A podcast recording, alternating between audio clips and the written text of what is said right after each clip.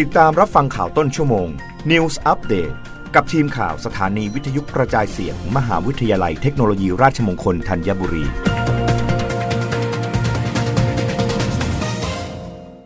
รับฟังข่าวต้นชั่วโมงโดยทีมข่าววิทยุราชมงคลธัญบุรีค่ะ รองผู้ว่าราชการกรุงเทพมหานครนำทีมสำรวจพื้นที่เส้นทางลัด หน้าสวนเบญจกิติ เพื่อบรรเทาปัญหาจราจร เปิดตีห้ถึง3ทุ่ม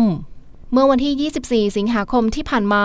นายวิษณุทรัพย์สมพล รองผู้ว่าราชการกรุงเทพมหานคร ลงพื้นที่สำรวจเส้นทางลัดบริเวณซอยสุขุมวิท 4 เชื่อมต่อถนนดวงพิทักษ์ โดยมีนายประพาสเหลืองศิรินภา ผู้อำนวยการสำนักการจราจรและขนส่ง ผู้บริหารสำนักสิ่งแวดล้อม และสำนักงานเขตคลองเตยร่วมลงพื้นที่ โดยนายวิษณุกล่าวว่าในช่วงเวลาเร่งด่วนเช้าเย็น ถนนสุขุมวิทและถนนพระรามที่ 4 ประสบปัญหาการจราจรติดขัดเป็นอย่างมาก เพื่อเป็นการบรรเทาปัญหาดังกล่าว กรุงเทพมหานคร จะทำการเปิดเส้นทางลัดหน้าสวนเบญจกิติ บริเวณซอยสุขุมวิท 4 เชื่อมต่อถนนดวงพิทักษ์ให้ประชาชนได้สัญจร ซึ่งเส้นทางดังกล่าวสามารถลัดออกสู่ถนนสุขุมวิทและถนนพระรามที่ 4 ได้ ขณะนี้อยู่ระหว่างการปรับปรุงประตูทางเข้าออก ติดตั้งเครื่องหมายเตือน ป้ายบอกทาง ขีดสีตีเส้น ติดตั้งกล้อง CCTV และไฟฟ้าส่องสว่างเพิ่มเติม เพื่อความปลอดภัย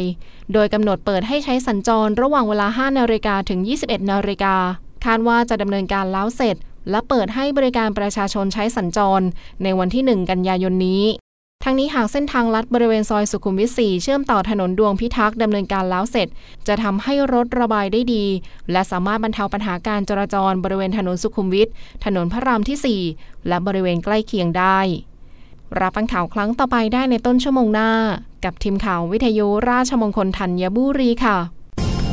รับฟังข่าวต้นชั่วโมง News อัปเดตครั้งต่อไป